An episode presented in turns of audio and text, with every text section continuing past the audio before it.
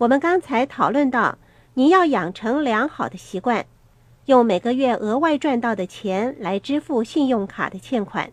现在我有一个新的挑战给你：购买三个小猪铺满，它们不是奢侈品哦。在三个铺满上分别写上储蓄、捐献以及投资，这是轻而易举的事情。罗伯特也曾经说过三个小猪铺满的故事。我所以会重申它的重要性，是希望你能够付诸行动。这不是什么幼稚的玩意儿。三个小猪铺满可以给你带来出乎意料之外的回报哦。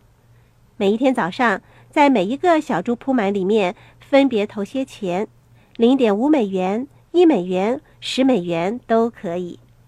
大多数人还是小孩子的时候，也曾经拥有可爱的小铺满，养成了良好的储蓄习惯。这是我们小时候学到的其中最好的一课，也是值得我们持之以恒的习惯。我们分别在三个铺满投进了钱，那么下一步该怎么做呢？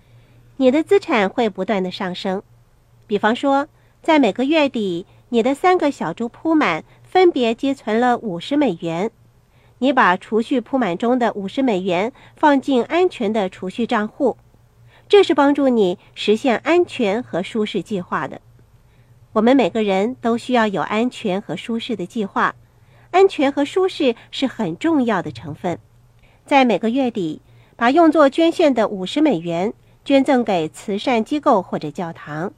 罗伯特、戴安和我都十分赞同富爸爸所说的：“捐赠的越多，得到的也就越多。”捐赠对我们的人生以及财务状况都有十分重要的影响。你可以用投资铺满中的五十美元来购买资产。首先，把投资铺满中的五十美元放进一个投资账户，看着它慢慢的增长。现在已经有五十名雇工为你辛勤的工作喽。你还有另外五十名雇工存放在储蓄账户中呢。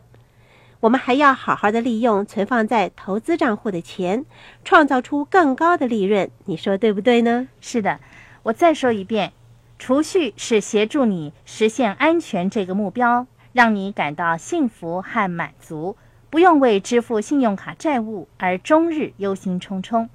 投资则是让你获得乐趣。